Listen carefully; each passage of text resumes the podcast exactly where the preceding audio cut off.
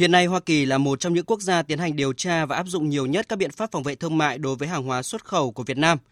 Nếu như trước đây các vụ việc điều tra và áp dụng biện pháp phòng vệ thương mại của Hoa Kỳ chủ yếu tập trung vào hoạt động điều tra chống bán phá giá, thì gần đây nước này tiếp tục sử dụng những hoạt động điều tra mới, trong đó có hoạt động điều tra chống lẩn tránh các biện pháp phòng vệ thương mại.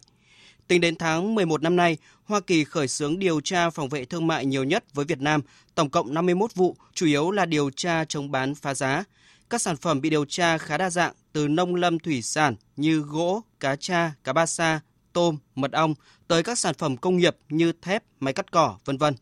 Theo các chuyên gia, để hạn chế những rủi ro bị áp dụng các biện pháp phòng vệ thương mại tại thị trường Hoa Kỳ, các doanh nghiệp cần tăng cường tìm hiểu pháp luật, quy định về phòng vệ thương mại. Ông Chu Thắng Trung, Phó Cục trưởng Cục Phòng vệ Thương mại Bộ Công Thương cho biết.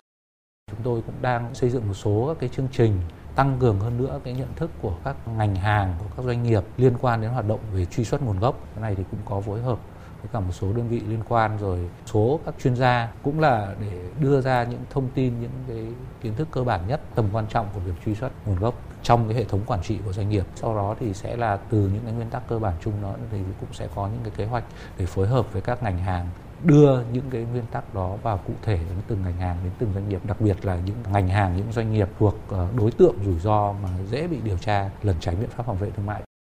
Thời gian tới, hàng hóa xuất khẩu của Việt Nam có khả năng sẽ tiếp tục phải đối diện với các vụ việc điều tra phòng vệ thương mại của Hoa Kỳ. Do đó, doanh nghiệp khi xuất khẩu qua thị trường này cần chủ động nghiên cứu các vụ việc đã có kết luận để chuẩn bị sẵn hồ sơ chứng minh cho các lô hàng xuất khẩu để tránh bị áp thuế chống bán phá giá cao.